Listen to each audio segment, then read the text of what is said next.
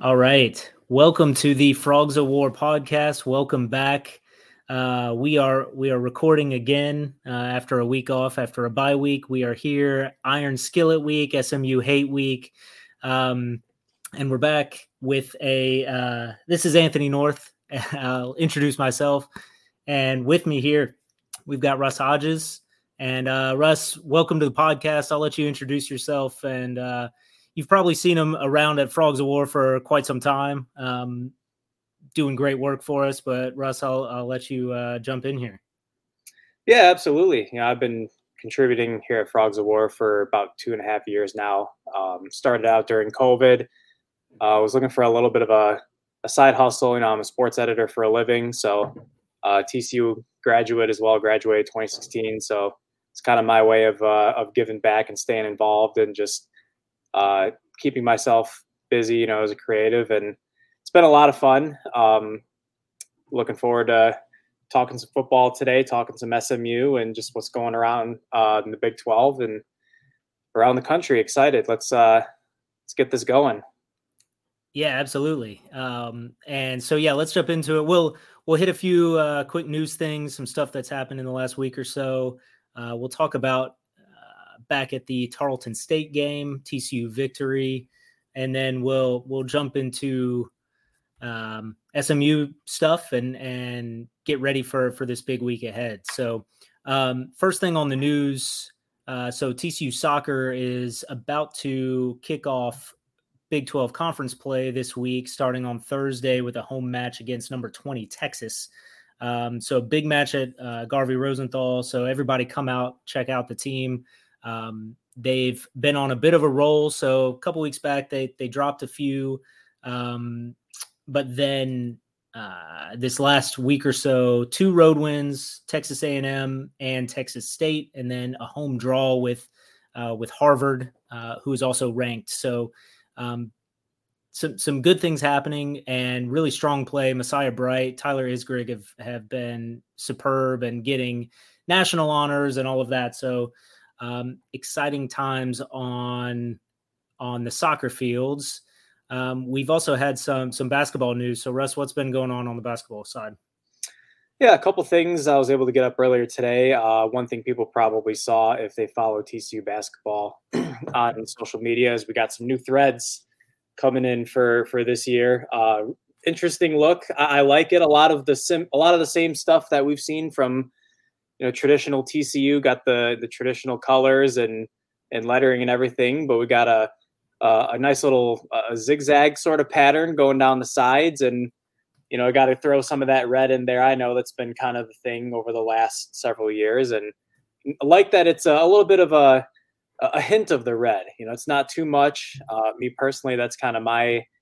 I like the red when it's in there, just not a little too much. I think they look uh, really nice, and uh, the, you got to help me out here, Anthony. I don't know if the zigzag pattern along the sides is that a, a, a callback to any sort of like a throwback design, or is that just new? I, yeah, I it might be some kind of a callback, maybe. I don't know. I, I, I didn't recognize it right off the jump. I mean, I think uh, it when when they were teasing kind of the idea of this coming out, I, I thought it might. Uh, if you've seen some of the Memphis Grizzlies jerseys, they have this trim that has like kind of mm-hmm. that pattern in there. I thought maybe it was going to be kind of a a nod to to Desmond Bane and and that Grizzlies jersey, but uh, yeah, I don't I don't know if it's anything in particular, but it's um yeah, the touch of red is is probably I think the best use of the red that TCU has put out on any of the jerseys. I mean, mm-hmm. I liked um back when the football team played LSU at Jerry World, they had like some cool helmets that had some red on it. Um, yeah, the more recent football jerseys, the, the chrome yeah. red streaks they had coming off the. That was pretty slick. I remember that game. That was that a, was pretty slick. Um, the red jersey or the red trim on some of the lettering on like the really dark purple and black jerseys uh, mm-hmm. the last couple seasons. Eh, you know, I think that's that's been a hit or miss um, opportunity, but this one really it pops and I, I, I like it, and I, I like on like on the dark purple jersey in particular, where it's got kind of the thick white trim and then then the red down uh, down the sides. Um, yeah, they're really slick, and uh, they're going to look really nice, you know, playing in the Final Four. I think that's what that's what's most important. We're to get that rematch rematch with Arizona in the there tournament. Counting on it, but you know they they look nice, and then we also had a little bit of news as well with uh, a report that Damion Baugh is appealing a suspension that has been handed down from the NCAA uh, for an undetermined amount of games, and it reportedly stems from uh, Damion signing with a uh, non-certified agent. Um, this was back when Damion had declared for uh, the draft and was testing the waters. Obviously, he and Mike Miles were two guys who had wanted to test the waters before ultimately they decided to come back. And obviously, the the hype is very real for this team uh, with everybody coming back and Eddie Lampkin and and uh, and O'Bannon and you have a lot of experience. You have a lot of uh, basketball writers, insiders who think this could be a, a top 15 team, perhaps in preseason poll, maybe even top 10, you know, a few weeks in. And um, you hope that there uh, not any serious missed time, but just by, by reading the report, it, it doesn't sound like anything too serious. I know in, in, the report there were some quotes from uh, from his mom, uh, and it if anything, just seemed kind of more like a misunderstanding than than anything. I know I believe Damion has a, a kid and he's just trying to do the best thing for his family. So um yeah, absolutely. I mean, it's it's a really tricky thing. I mean, the the the rules are pretty vague and gray, and it's and they've been changing. And yes, you can sign with an agent, you can declare for the draft, and then return with your eligibility intact but I guess there's just a special list of of agents that you can sign with and if you're not on that list you don't count and then it's breaking the rules at that point i i don't know it, it the you know the ncaa is not an organization most known for its consistency or you know uh, so. You you would be correct. I, I think i think it's it's a tough situation but I, I, hopefully tcu and the powers that be get it worked out and you know if if Baugh has to miss some time for something silly um that that he just he just missed there then it'll be what it is and and the rest of this team will, will pick up the slack and maybe it'll give an opportunity for some of these young guys coming in to to get some early playing time on on some of these non-conference games that uh, the frogs should be able to clean up a little bit um, before before they hit the meat of the schedule. Yep, hundred percent agree. So, uh, what else in news? We've got some football news this week too.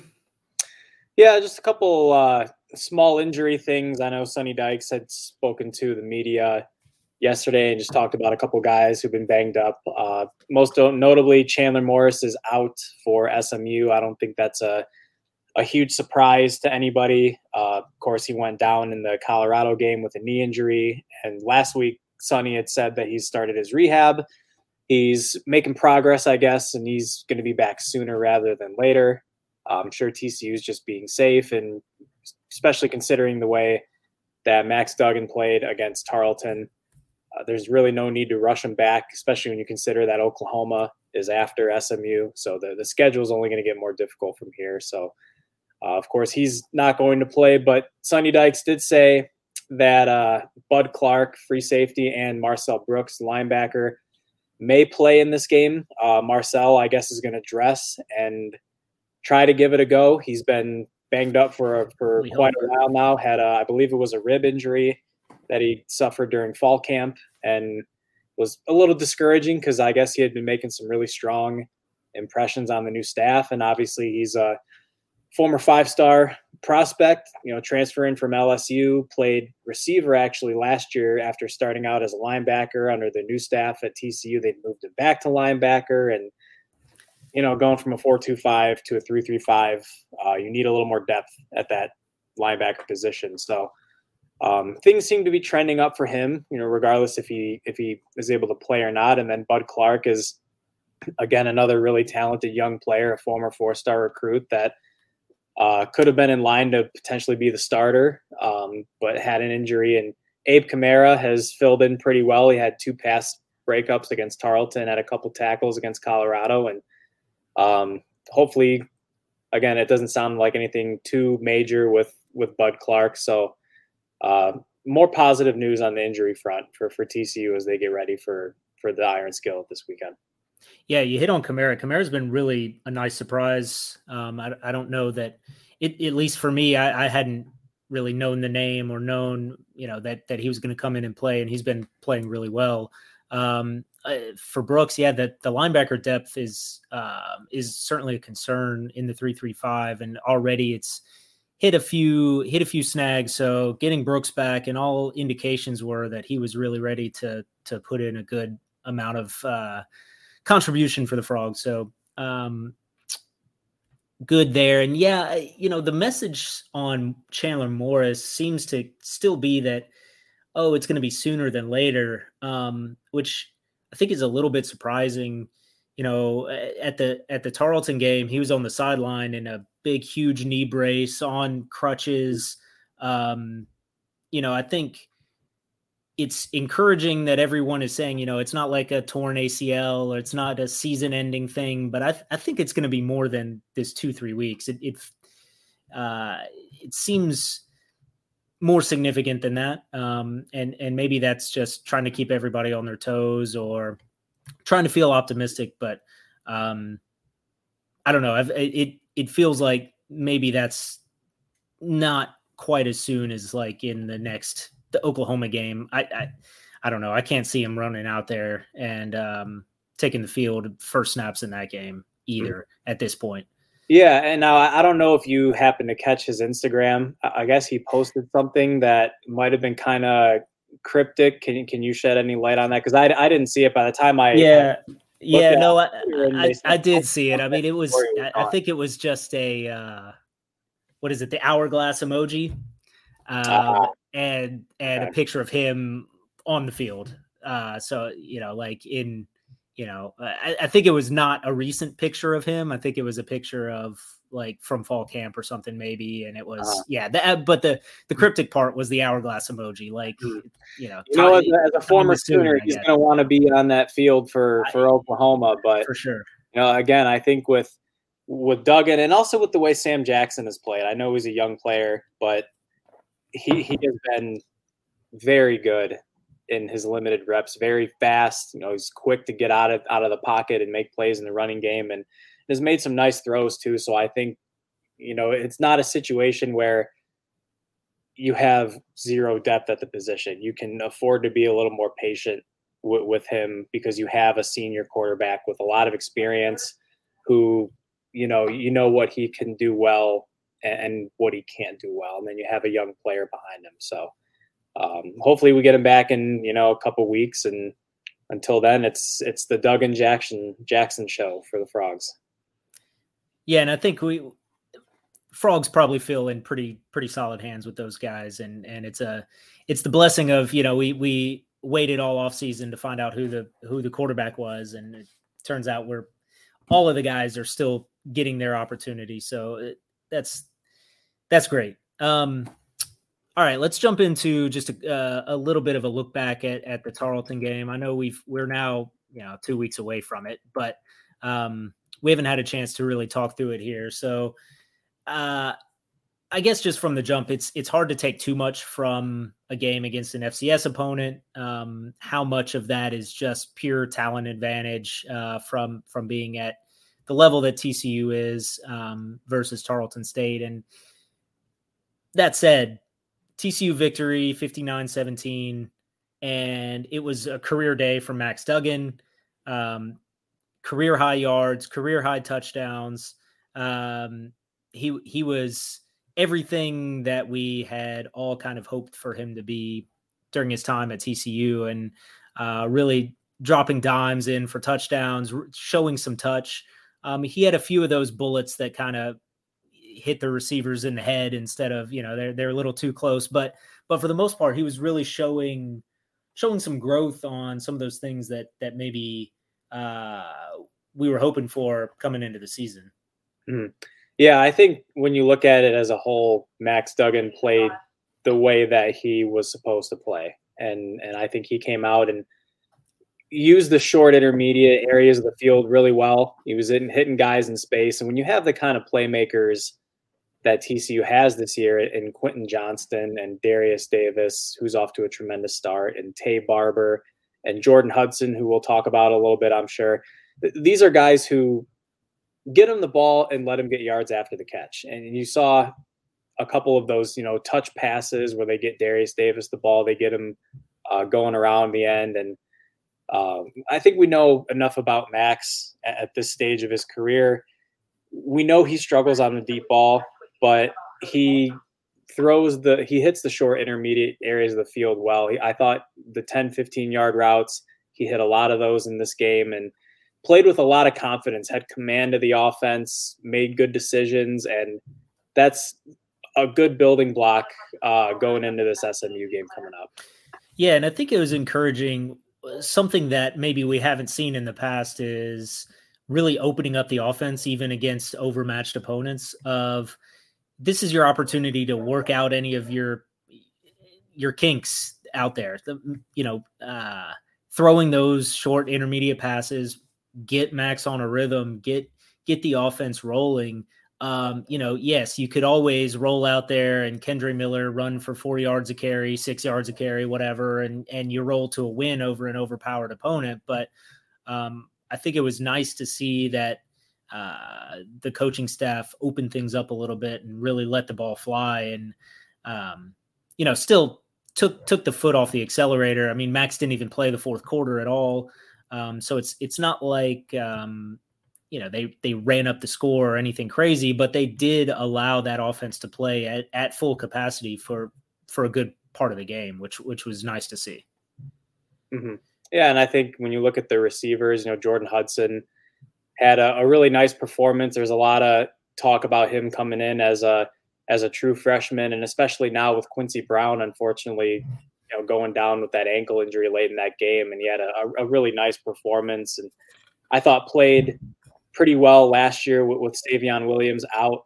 Um, showed some flashes as a young player, big body receiver at six four, but uh, hopefully the Frogs can get him back at some point down the line this season. But it's going to give an opportunity for some of these other guys like Jordan Hudson to come in and and get more reps. And and I thought his body control was really well was uh, was done really well. That touchdown catch he had late in that game uh, spoke highly of Max Duggan, and I think that again speaks to Max's leadership and um, excited about what this receiving group can do this year, especially with the amount of size that the group has. I mean, when you line up Quentin Johnston, who's six four, Savion Williams, who's six five, uh, Geor'quarius Spivey, who's really a tight end receiver hybrid like TCU's had, and guys like Pro Wells and, and Artavius Lynn, another big body at six five. It's it's going to be a matchup nightmare, I think, in the red zone for, for some of these teams to put out uh, 5'10, 5'11, six foot DBs and ask them to cover cover some of these guys. Yeah, definitely. And and you mentioned the tight ends. I think it was it was nice to see the tight ends got involved um, a lot in this game as well. So uh, Jared Wiley with a touchdown, several other uh, Blake Noel, several other other tight ends all all got a, good opportunities out there. I think a lot of them actually are listed as wide receivers on the mm-hmm. depth chart and on the official roster, but I mean they're like yeah, yeah, like six seven, two eighty or something. That's that's not. I don't know that that's a wide receiver, but um, yeah, they, getting getting all those guys involved. Offense looked good. Um, and the running game was good too. I think again that's uh, the TCU offensive line played solid, um, opened the holes, kept Max protected, um, and yeah, I, I, think I think the the running game in this next game, and we'll talk about SMU in a little bit, but I think that's where we need to see some breakouts um, and and see it against uh, I guess a higher quality opponent. Um, here against Tarleton, Kendre Miller had a touchdown. Um, Emani Bailey had a had a long run breakout, uh, kind of sprint run away from from the defense touchdown. Um, exciting to see. On the defensive side, uh, did give up 17 points to Tarleton State, which is probably not what you want to see, but Um, one of those touchdowns was was really late and and in in full garbage time. Um, but I, I, think generally stout. Uh, the couple of interceptions, uh, Josh Newton, who has been just like a, an absolute huge addition uh, from the transfer portal from Louisiana Monroe, um, had a had a physical interception where he he talked about after the game about how he just he just took that space from that receiver and kept him out of bounds and and took the, took the ball. Um, and then uh, McMillan with an acrobatic, just kind of ju- diving, jumping, leapt through the air to catch an interception. So good to see that happening. Um, but you know, overall defense looked good. Do you have any thoughts on on how the defense looked? Yeah, you know, I think like you said, Josh Newton had a nice game. It's it's cool to see how he's sort of emerged as a leader for this team already, even though he's been with the program for for a short time. But someone that uh, the coaches have have talked about quite a bit. I know he was uh, highlighted, I think, by the Star Telegram last month, uh, just for his play during fall camp and and the way that he's emerged as a leader. I I, I thought coming into this season that you, you knew Trey Tomlinson was going to be one of the starters at corner, and I kind of thought the other spot was going to be Noah Daniels to lose. But yep. you, you have to be really encouraged with with Josh Newton and also the linebackers. I think Dee Winters and uh, Johnny Hodges, the transfer from Navy, have both done really well at those outside backer spots. Again, it's a, a new scheme, uh, going from really having two inside backers to to one middle and two outside backers. Um, I think they're going to be used in in the pass rush a little bit more, perhaps yeah. than in the past, and especially when you have uh, some guys at DN like Dylan Horton, Terrell Cooper, and others that are coming from a scheme where they were they were D tackles uh, in a four down line, uh, pass rushers at DN, you know, kind of different techniques, um, and having to change their bodies a little bit and be uh, bigger. You know, you normally see your your DNs in a three down line formation that are a little bit more size and filling up more holes. So I think Dee Winters has really done well in that type of role and uh, definitely something that is going to be a key as we get ready for SMU is this is Tanner Mordecai and this is a quarterback with a lot of experience and is capable of lighting up the scoreboard and putting up yards. And not to mention they have Rashee Rice, who is a very talented playmaker, and they're going to have to find ways to to make Tanner Mordecai uncomfortable. Um, I think they'll have to get creative with some blitz packages and. Um, Williams, the freshman nose tackle, I think has had an unbelievable start for a, a, kid who just turned 18 years old. Yes, at 320 pounds to to step in, you know, right away under a, again a new scheme and and play the way he has is super encouraging. So uh, th- this will be really the the first significant test that this defense has faced this season. I'm interested to see how it shakes out this weekend. Yeah, and and I, I think we're being a little bit kind and coy about significant tests. I mean, uh, Colorado is it's come to show that they're probably one of the one of the worst teams in overall in the country. Certainly one of the worst Power Five teams in the country, um, and and an FCS team. So yes, this is this is absolutely the the biggest test coming up, and um, we'll see. And and you kind of touched on it, but yeah, the I, there were no sacks against against Tarleton State, so that's is that a concern? Is that maybe that just wasn't the focus of the game plan? Um, and and but yeah, Tanner Mordecai is an athletic guy who can get the ball where he wants to put it, and you got to got to put him in bad situations. So uh, we'll we'll need to be putting him in pressure, and so hopefully that that defensive front and and the linebacker scheme can can find some way to get to him. The other thing that concern was a, a little bit of concern out of the Tarleton game is um, giving up some deep pass plays.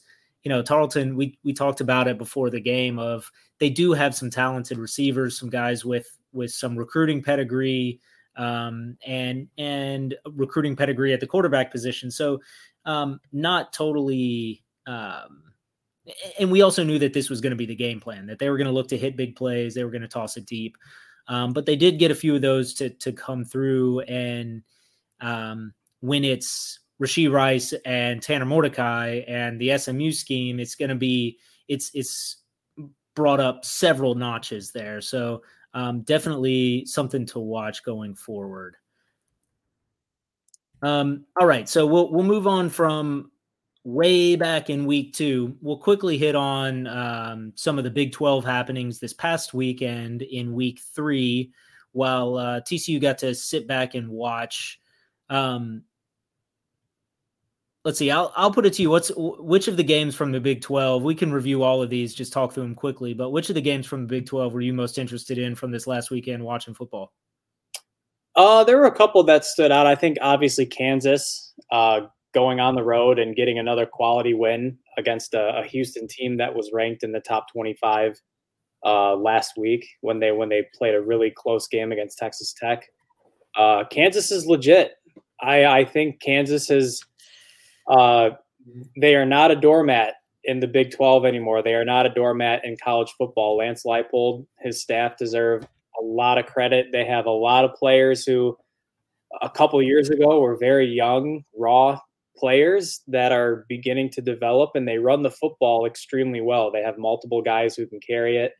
Uh, Jalon Daniels has avoided turning the ball over, and it's been really fun to see. You know, they they go paying 55 on West Virginia and Morgantown, which is a difficult place to play, ending that game with a pick six. They go to Houston against a, a former Big 12 coach and Dana Holgorsen and hang uh, 48 points on them, and they're off to a 3 0 start. So I think you, you can't, nobody should consider Kansas an easy win anymore. So that was a, a game that stood out to me. And then also on the other side, you have Kansas State, who loses uh, to Tulane and only puts up 10 points. And this is a team that uh, brought in Adrian Martinez, the quarterback transfer from Nebraska. They have Deuce Vaughn back. Obviously, he's a tremendous playmaker for them.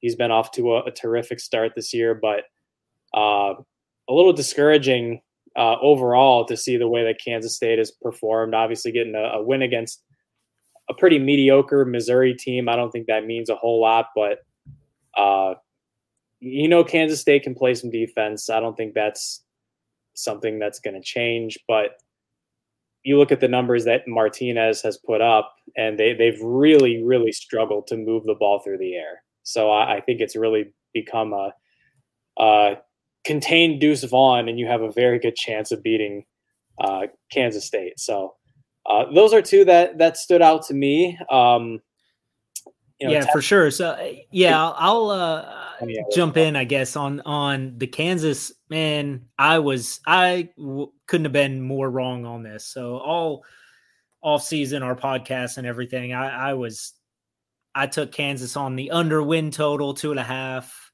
They're already over that. They're you know I said no way are they they're not going to win a, a Big Twelve game this season. Already got that. Um, and yeah, the, and they're not just squeaking these games out either. They're they're really putting up impressive performances. So, um, yeah, be afraid of the Jayhawks uh, in football. That's that's crazy. So, um, you know, maybe uh, you know maybe we shouldn't have been so hard on Texas for for losing to the Jayhawks last year. I don't know, but um, you, you, have to wonder, you know, did did that win kind of do something for the program? Because I, I felt last year, I mean, Kansas played TCU competitively, and they they had a, a few games where they were competitive and they just they couldn't win. You know, they they just couldn't do enough. But it's not like every game was a blowout like it's been in the past. And and being able to win that game against Texas, you know, sometimes in sports a win can can just change the tide for a program. And and the players a lot of these players again have been they've been through the ringer you know? They've been brought grinding up grinding through those winless conference seasons. Yeah yeah. Started from the bottom now we're here. Yeah, there you go. Keep uh i think they're going to keep trending upward for sure. Um and uh, a place that maybe uh Leipold and and one one of those Kansas coaches, Kansas or Kansas State coaches, might end up going uh, to the opening in Nebraska, where um, there was some thought that maybe similar to how after Gary Patterson was uh, left last year uh, for TCU, went out and then beat Baylor, that maybe Nebraska, after losing Scott Frost or relieving him of his duties, uh, maybe that would light a fire under the Cornhuskers. And um, uh, no, that was not the case. Oklahoma went out and and completely handled them in Lincoln, mm-hmm. and you know, not not surprising, certainly, but I, you know, I think the the spread on that one was only like eleven points. There was a lot of talk that, yeah, you know, m- maybe Nebraska's a better team, and you know, maybe they they get some coaching in there, and and it it works out. But I, I think Oklahoma is maybe just not getting enough credit. Um, I think that's a really really good team. Yes, they're ranked like six or they're somewhere in the top ten, um, but I think that's they're a scary team right now and and look to have fully rebounded from, you know, they there was all this trauma off season of Lincoln Riley leaving and Caleb Williams leaving and oh, it's terrible and we're so sad, but uh, you know, Brent Venables has come in and, and done a really great job, and and I think that they they could be primed for for a big special season, and maybe this is the year they go out and win a playoff game, and and I think that would be kind of a maybe just funny that that Riley leaves and that's that's how it goes down. That's when they get their get their best season. But and um, they have some good yeah. skill talent, and not to mention they bring in Dillon Gabriel from UCF, who's very experienced and a really talented quarterback. I think he was one of the biggest uh, transfers on the market. So for him to land in Oklahoma, they have an experienced quarterback who's capable of winning football games and uh, a good receiving corps led by Marvin Mims. So uh, anytime you have that kind of talent at quarterback and at the skill positions, you're going to have a, an opportunity to win a lot of games. So um, they kind of overcame that slow start against Kent State last week. I think that was like a seven to three game at halftime, and then they blew them out in the second half. But um, it'll be interesting to see how how Oklahoma gets through the season. You know, a little bit of a, a different team. You got a new coach, and and like you said, uh, Caleb Williams and Lincoln Riley at USC. I'm sure we'll talk about USC a little bit later when we get to the the national landscape of things. But um, overall, what, when you look at how the Big 12 has started the season, I think you have to be pretty encouraged. Um, there have been a lot of competitive games, and and going into this weekend, you, know, you have some really good matchups like West Virginia and Virginia Tech. Uh, of course, you have the battle for the Iron Skillet and and a few others as well. So uh, I always enjoy watching the Big 12 and just how it's it's the only Power Five where everyone plays everyone. I know some people aren't a fan of the round robin format, but I, I think that's how you truly figure out who the best team is. You know, that's that's just it makes I, for a tough path. I know. Yeah, I think that's probably where people are like, "Oh man, I have to play all these teams, and then I have to beat some the second best team again in the conference mm. championship game." And yeah, it it certainly makes for a tough path. And this season looks to be some some strong teams. Plus, if Kansas is going to be good and Texas Tech is is better than they were, feels like, yeah. um, you know, it's even with Kansas State losing this game to Tulane, I, they could just as easily go out this week and beat Oklahoma. I mean that that's that's the level that this conference is very even top to bottom and and if Kansas isn't going to be a bottom feeder, then it's it's really going to be a gauntlet through conference schedule. Yeah, and Iowa State beating Iowa in a in a rock fight, ten right. to seven.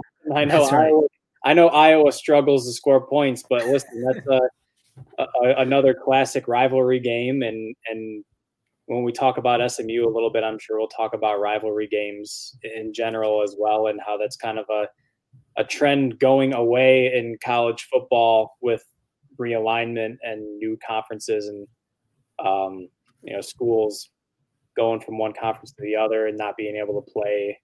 I know Bedlam. That's been something that people have talked about recently. Now that Oklahoma and Texas are going to the SEC, there's going to be no more Bedlam series, and Mike Gundy had some some comments about that. But um, you like to see some of those, you know, traditional rivalry games. But back to the the main point, Iowa State gets a win there, and Ames can be a really difficult place to play. I mean, TCU has struggled in Ames multiple times, along with other Big 12 teams. So you have to bring it every week, man. It's not like some of these other conferences where you might get a a cheap matchup with, with a weaker team in the other division. You got to bring it every week.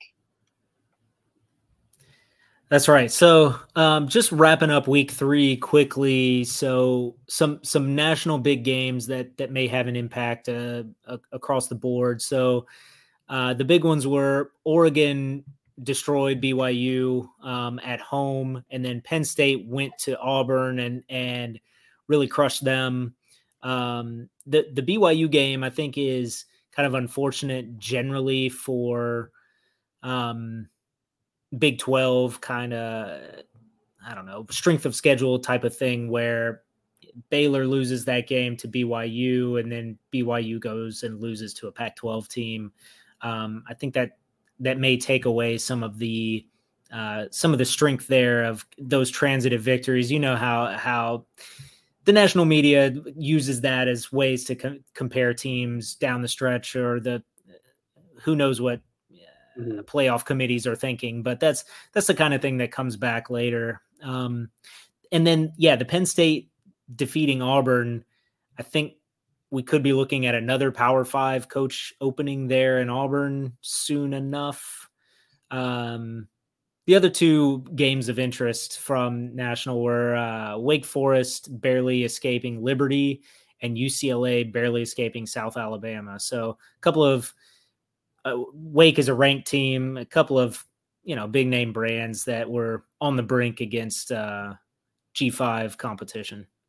Mm-hmm. And Wake's got a a matchup coming up against Clemson. I'm very interested to see how that plays out because I don't think Clemson has been impressive at all. Uh, DJ Uiagalelei, uh, I'm sorry if I butchered the name. I hope I didn't. But he he's a quarterback who obviously came in after Trevor Lawrence and was very highly regarded. It, it just seems like they they struggle to move the ball now. You know, they they struggle to move the ball, and I'm not exactly sure why. I haven't watched enough enough Clemson football, honestly. But that's that's a game that I could see uh, coming down to the wire coming up. And uh, you mentioned Oregon and BYU. I know Oregon got blown out by Georgia, but two things there. I feel like Georgia right now is kind of in a class of its own. You know, Alabama, of course, is, is number two, but I, I don't think they've been as impressive as as their reg shows. Uh, Georgia, to me, just the way they defend under Kirby Smart and the experience they have at the quarterback position with Stetson Bennett, I feel like they're just kind of, they're the best team in the nation by a pretty significant margin right now. And Definitely. then, I mean, Washington beat Michigan State pretty handily. Yeah, yeah, that was a good one. And and I was watching that with a, a good buddy of mine uh, who I grew up with, who is a is a Michigan State alum. So wasn't a, a good experience for him, but you know Michael Penix looked really good in that game for for Washington, and and it really wasn't that close. So I, maybe some of these Pac-12 teams are a little bit better than they're getting credit for. I think uh, you know looking at our our run list here, USC is only a six and a half point favorite against against Oregon State. Is, is that is that true? I, feel like that's uh, in Corvallis. I don't know. I guess it's uh, crazy things can happen. I don't know, but and Oregon State's look pretty strong. They've had a yeah that all the Pac-12 is is probably better than we all would have thought going into the season. Mm. Um, despite Oregon, yeah, getting crushed by Georgia, but I don't think you can hold that against anybody. That that that Georgia team is just too too much for anybody to handle. Um, from this week, also another Power Five coaching opening with uh, Arizona State losing to Eastern Michigan ended the Herm Edwards experience there um, at Arizona State. Um, so my my first thought on this, because I'm still uh, tied to Gary Patterson emotionally, is what do we think that Gary Patterson will be a Power Five coach next season?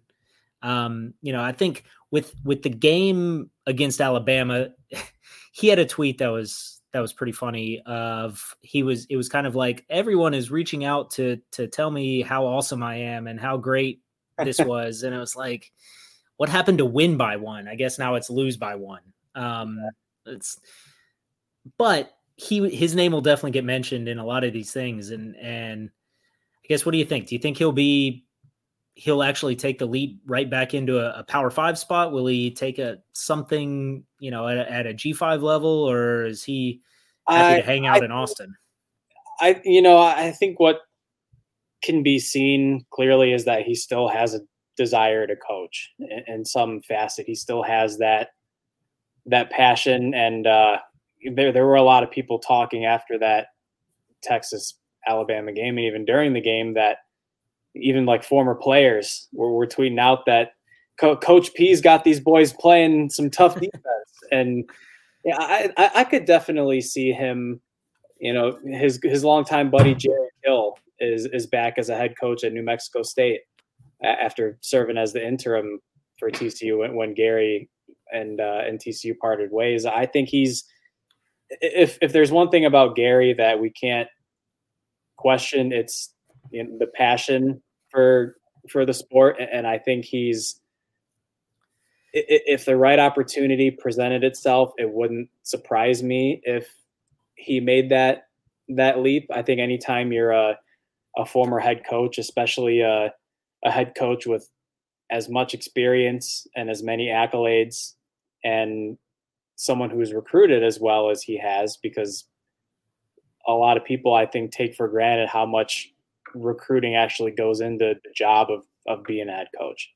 Um, you know, off season, that's a lot of what the what these coaches are doing, and uh, under Gary, and TCU always recruited pretty well. So um, it, it wouldn't surprise me. You know, I think obviously something like that where he potentially takes an opening wouldn't happen until you know long after the season. But um, I'm I'm sure he would be all ears. You know, I think he's he's been around the block long enough to where it's it's it's almost like it's a business move. And if there's the right situation for the right price, and he thinks he can he can continue to have that that passion for for the sport, I I wouldn't I wouldn't be surprised at all. Yeah, I was kind of hoping he would just uh, move on to to doing television or or calling games or something because he's always so good on those uh, like the coaches room on, during the national championship stuff like that. That was always like, yeah, clearly his his football brain is still there, and and like you said, he's definitely still got that itch to to get out there and coach. So I, I would be surprised if he if he hangs it up or He'll get a call, and I think he'll take one of these spots uh, going forward. All right, we are over 40 minutes in and we haven't started talking about SMU yet. So um, here we go. Saturday morning, 11 a.m. Uh, at SMU, Horn Frogs, Iron Skillet game. A lot of emotion, uh, lot of heated rivalry stuff going on here. So, and and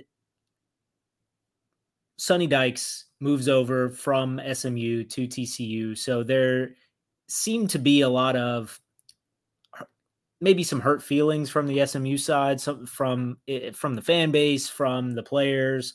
Um, I, I think it's it's we've seen more of that this year than kind of the just pure trash talk that we got uh, leading into last season's game. Mm-hmm. Um, I guess my my first thing on this is we put out some some polls uh, to the fans and got some some pretty good feedback.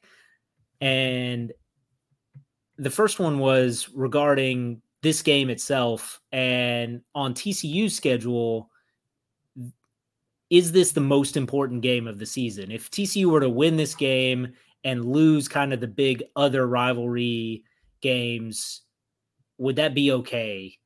Or is it okay to lose this game and then it, as long as you win some of the others is that better um, the fans came back pretty strong saying texas and baylor were pretty close as the most important games and then smu third and then texas tech i guess we we've already forgotten about the cactus emojis and all of that we're not worried about that anymore um, i don't know what's your what's your thought on this i mean I, I, I can I can see it in a lot of ways. The reason why I think it's an interesting question is TCU's lost two straight to to the ponies. mm-hmm. um, both in Fort Worth, and went out and took their coach. And if after that still are losing that game, I think it's it feels like the program then is in a in a bad place. Maybe I'm putting too much stock in it. Um, but I think probably the correct answer to the poll question is that we want to beat Baylor. Anything that that knocks Baylor down is is a positive. But uh, I can see how this game holds higher importance maybe than it has even some of the ones in the past. Yeah, I think again, I, I touched briefly on rivalry games and how a lot of rivalry games are kind of going away with the nature of conference realignment and TV deals and schools looking out for themselves, trying to put themselves in positions financially. And, you know, I think some fans maybe they wonder we could we take SMU off the schedule and and put another Power Five non-conference game. And I think ga- games like that are nice, but I enjoy the TCU SMU matchup personally, and I think this year it's I'm a little surprised that there hasn't been as much trash talk considering the amount of trash talk that we had last year, but I also think it, it's going to be so interesting because you have so many coaches, not just Sonny Dykes, but Garrett Riley and others who were on that SMU sideline and in that locker room when they came in to Amon G. Carter Stadium. And it's not even that SMU won the game. SMU was entirely more physical. They they completely dominated that football game. And then you had players coming onto the field afterward. They they put the flag in at the 50 yard line. You know, that's I think TCU has got to has got to come back into this game, and I think it's going to be a very physical football game. I think it's going to be a great environment in Dallas, and I I love it. It's Dallas. You know, even the mayor uh, was they're talking about it's Dallas versus Fort Worth. I know TCU players have spoke to the media, and it's I'm extremely excited for it. I think it's great for for TCU. I think it's great for college football that you keep uh, scheduling games like this and you know there I, think there are other opportunities to to try and set up some some non-conference matchups like getting a, a matchup with colorado and i'm sure there are others down the line but um for just for the the regional aspect of it i think the players enjoy it and you know sonny dykes he's he, another guy who's been around the block long enough he he knows it's going to be a raucous environment. There are going to be people booing him, people calling him names, or whatever the case may be. But at the end of the day, it's football, you know, and, and these two teams want to come out and play well and, and put on a good show, and the fans want to see an entertaining, competitive football game, and I think that's what it's going to be. Yeah, as soon as that that ball kicks off and there's that first snap, and yeah, then it's just football, and and it'll be you know the the TCU guys against the SMU guys, and it won't be all of that that emotion and that history. I, I don't think that will will play into it, but yeah, and and your point about continuing to play the game. So that was the second part of the poll question to the fans, and and they were they were pretty strong in agreement there that uh, play it every year, play it home and home. Uh, you know, have have that game in Dallas and and bring them into Fort Worth every other year. So I, I think there there were a couple of interesting responses to that. I think there's one option that was proposed. I'm looking it up now. So um, thanks at Doug Redgrave on Twitter. He responded uh, with with basically a way that SMU should be on a rotation with other of the um, the Texas Group of Five schools. So you know, you play UTSA, El Paso, North Texas, Rice.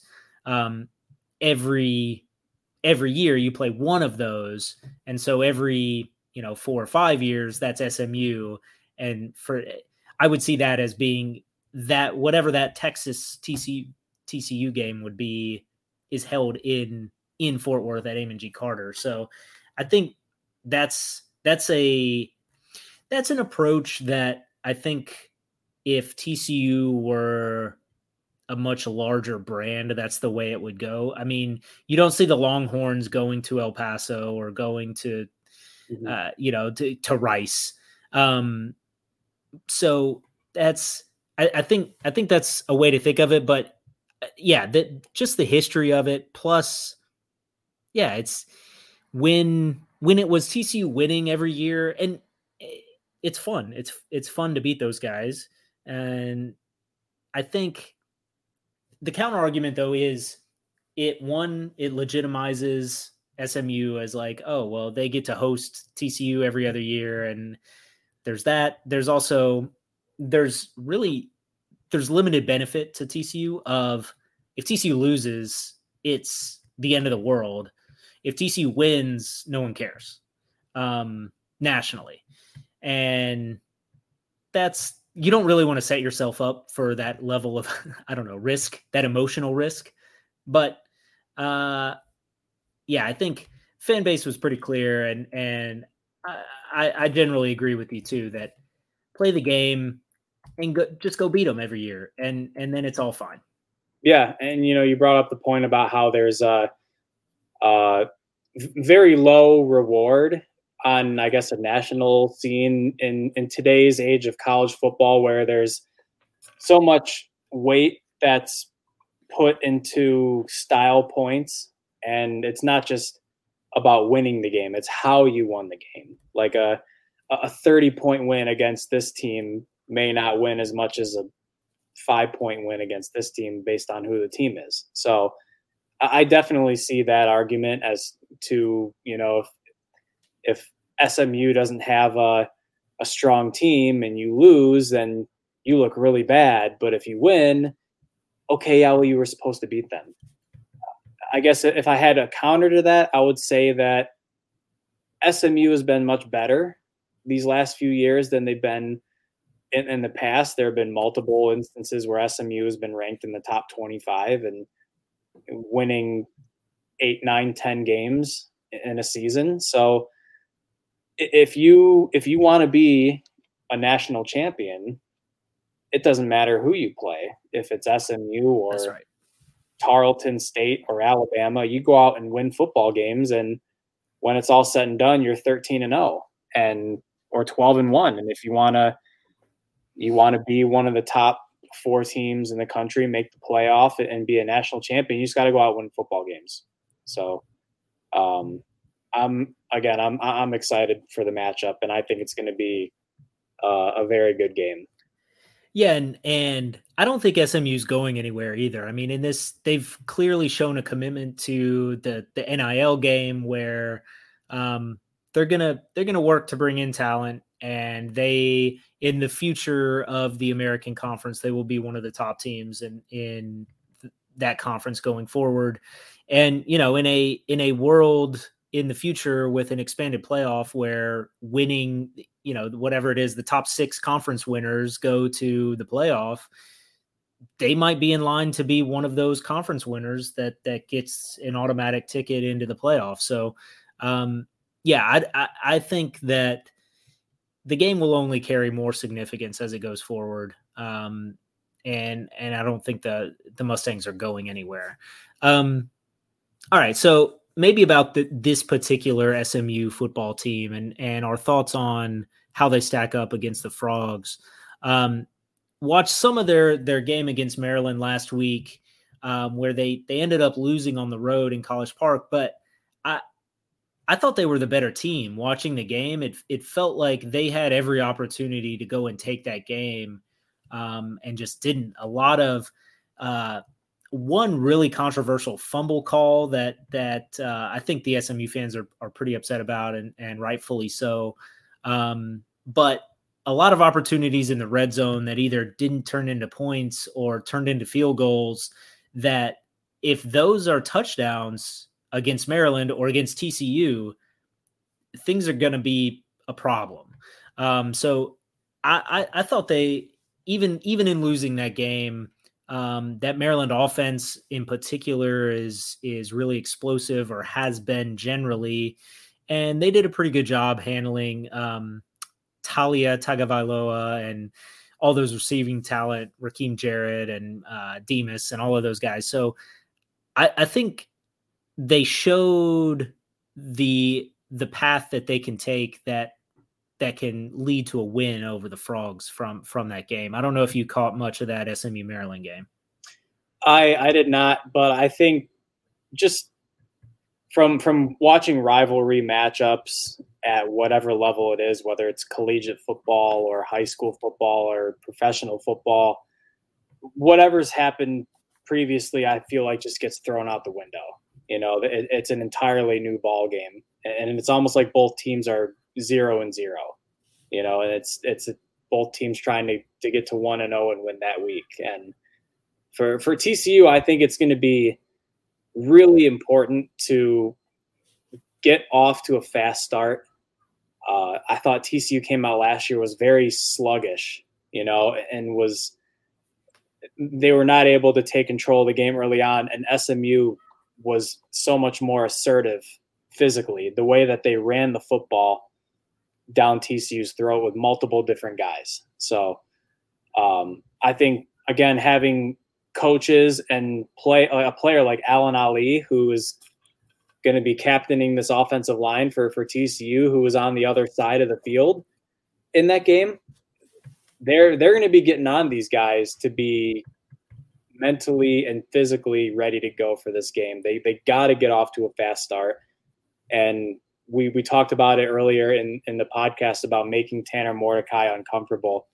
They they can't allow him to have a clean pocket on on his dropbacks like like he did last year. Um, you got to find a way to make him uncomfortable, and I think you got to find a way to find a a, couple turnovers. You know, they gotta they gotta make a couple key plays there in the secondary or or in the run game, force a fumble, steal a couple possessions somehow, because I think it's going to ultimately come down to a to a one score game. Just as a conservative prediction, we'll get to our predictions, I'm sure, in a little bit, but um, I think whoever wins the turnover margin is going to win the game. And TCU has been pretty good at taking care of the football so far, but um, we'll, we'll see what happens this weekend.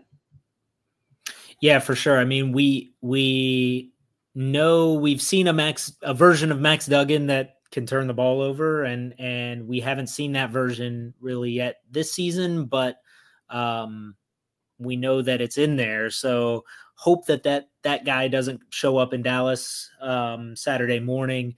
And yeah, I wonder if the the 11 a.m. start time hurts any on the starting fast. I mean, I, I don't know the exact travel plans for the frogs, but I imagine that it'll be that they'll stay in Fort Worth and then just drive over on on the morning of the game, and then um, I don't know. It, it, it feels like it th- that that could cause a a little bit of a sluggishness uh, to come out of the gate. Just those morning games. I really wish this had been an afternoon or, or primetime game. I I guess all fans kind of wish that generally uh, across the board, but um, yeah, and and you mentioned the run game from from SMU. Goodness, last year just absolutely tore through the TCU defense. Um, no more Ulysses Bentley for for the Mustangs. He's off in Ole Miss with Zach Evans. Um, but they brought in Alabama five star Camar Wheaton. He hasn't really shown much yet, but um, you know he has the talent, and and if he gets out there, maybe he can run wild. Tre Siggers is still there, um, able to take it to this TCU defense again. So I, I think that's going to be something to watch is how does this new defensive scheme attack that SMU run run game? Um, we we know that there's going to be big plays in the pass game and and that Mordecai is going to look to throw the ball all over the yard, but um, on those those short yardage plays, those you know, that's that's where the game will be won or lost is who can who can pick up those first downs um, when when you're you're just kind of lining up and and smashing heads. So I, I think it'll it'll we haven't really seen it yet from either side on what this is going to be. There's a lot of unknowns, so it'll be a really intriguing contest to find out how that all shakes out. Want to get into our uh, predictions here? Let's yeah, let's see it. So so the spread and the spread's actually been kind of jumping around crazy. Um, it opened at SMU favored by a point and a half. Um, yeah, I see that. Relatively quickly jumped to TCU by a point. Um, when when I wrote this uh, this on our notes earlier, it was TCU favored by two. I had seen that it might have jumped to two and a half, but in any case, I don't think anybody really knows what's going to happen in this game, and so it's basically just okay. It'll be within a field goal, one way or another. Um, that's that's what the uh, the odds makers are putting it with a total a point total on the game of 70 and a half. Um, what do you think? What's your thought on the game? How's this going to shake out? I I would definitely go over on the 70 and a half. I I think this is going to be a high scoring game.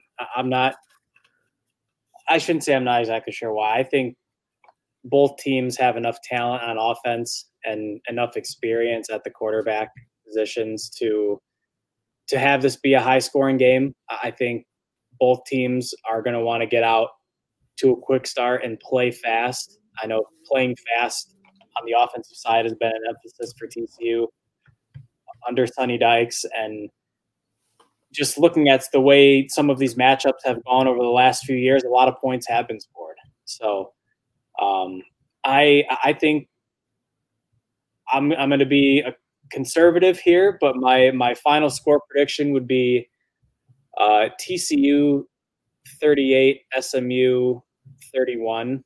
That's that's my final score prediction. I think it's going to be a close game throughout. Um, I, I would be mildly surprised if this winds up in a blowout in, in one shape or the other. Um, but but I think TCU will will move the ball just enough on offense and make enough stops on the other side to to start off 3 and 0. So I'm going to go 38-31 Frogs.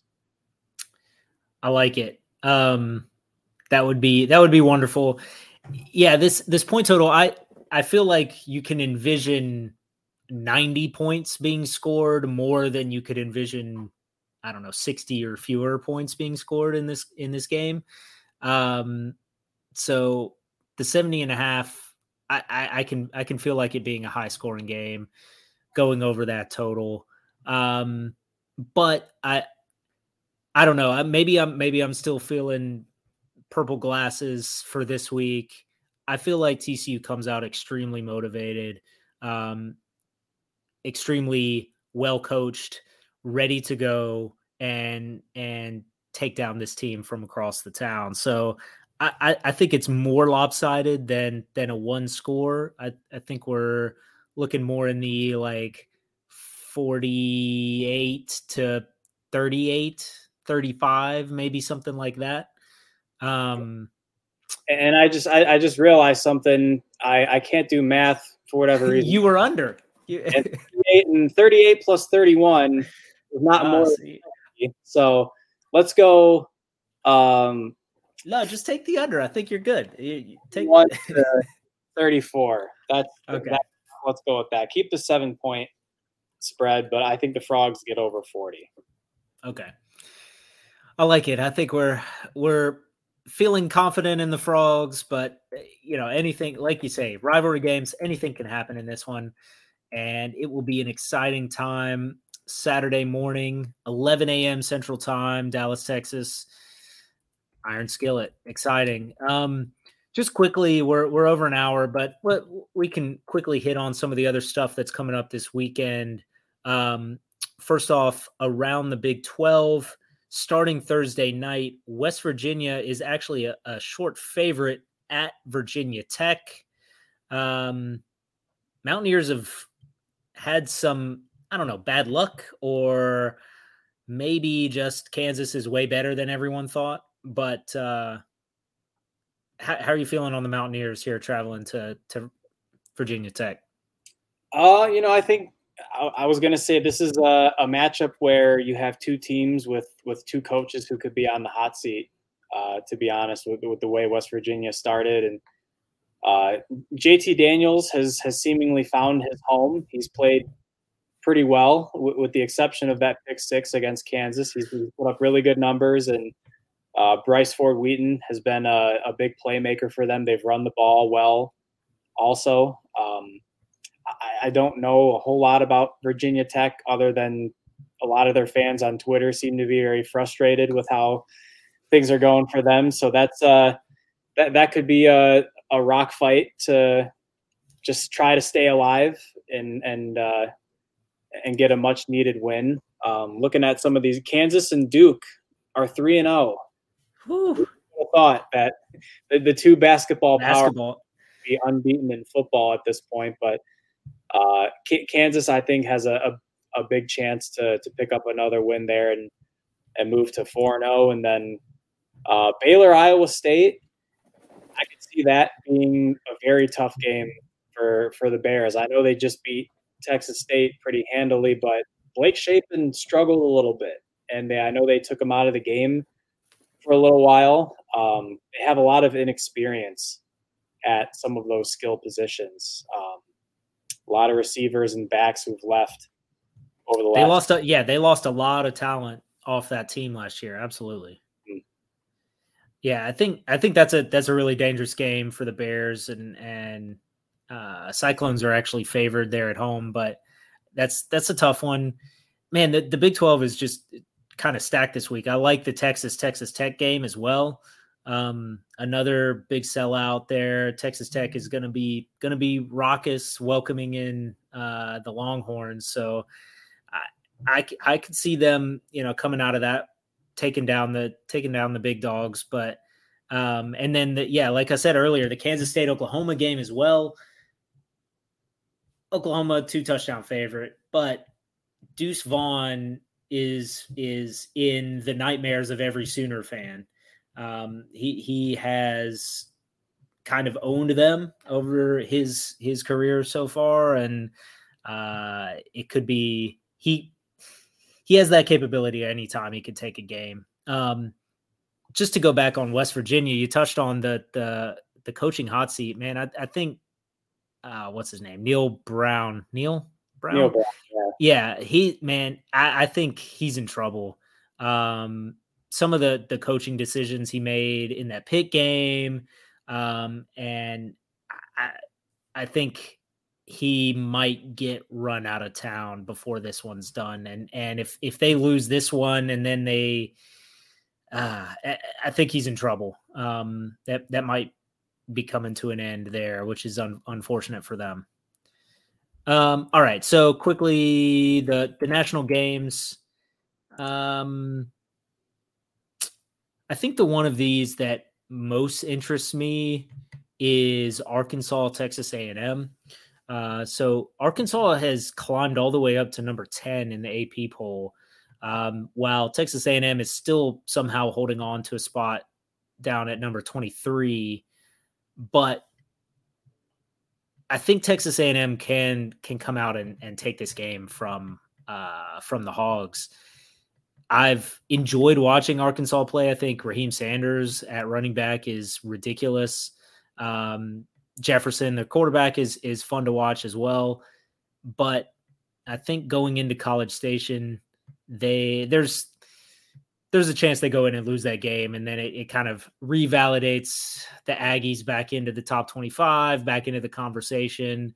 Um, you know, they get their SEC win. They're coming off that Miami win. So even though they lost the game to App State, they can still start feeling okay about themselves hitting the their gauntlet of SEC West scheduling. Yeah, a couple uh, quarterbacks to keep an eye on with some of these matchups. Uh, KJ Jefferson, obviously in the Arkansas A&M game, and then also Florida at Tennessee. Uh, Anthony Richardson is is another quarterback prospect, uh, along with Jefferson, who uh, some mock draft experts think could be uh, top five quarterback prospects for for the class of 23 when it's all said and done. And I know Florida has struggled a little bit uh, recently here, and uh, Richardson, I'm not sure if he's played very well in those games, but um, Tennessee is always a, a, raucous environment to play in. You know that's going to be a great atmosphere uh, there. And then Arkansas, I, I, don't know what it is. Whenever I watch them, they always play well. Um, it's not very frequently, but usually a couple times a year, I see them play, and and they usually play uh, play pretty well. So um, I I think Florida could get a, a bounce back win at Tennessee, and and I want to see Arkansas give it to A and M this weekend for sure. All right, I think we'll uh, we'll wrap it up there. Um, you know, obviously, thanks everybody for for listening, for following with along with us. Um, stay tuned in on frogsofwar.com. Follow us at frogs of. Um, you know, you'll be getting live tweets. I think we'll have folks in the student section. We'll have folks in the stadium this this weekend, and so you might get some some fun stuff there. Um, plenty coming covering this game and covering everything TCU sports going forward. Um, any final words, Russ? Uh, just giving a go frogs. All right, go frogs. Thanks everybody follow on Twitter, follow us on Facebook. We're getting we're getting stuff uh, posted online on a daily basis, and we're we're ready to get back into the into the steam of things with uh, with this football season and, and everything else going on in in Funky Town. So excited, exciting times. It's all good. All right, thanks everyone.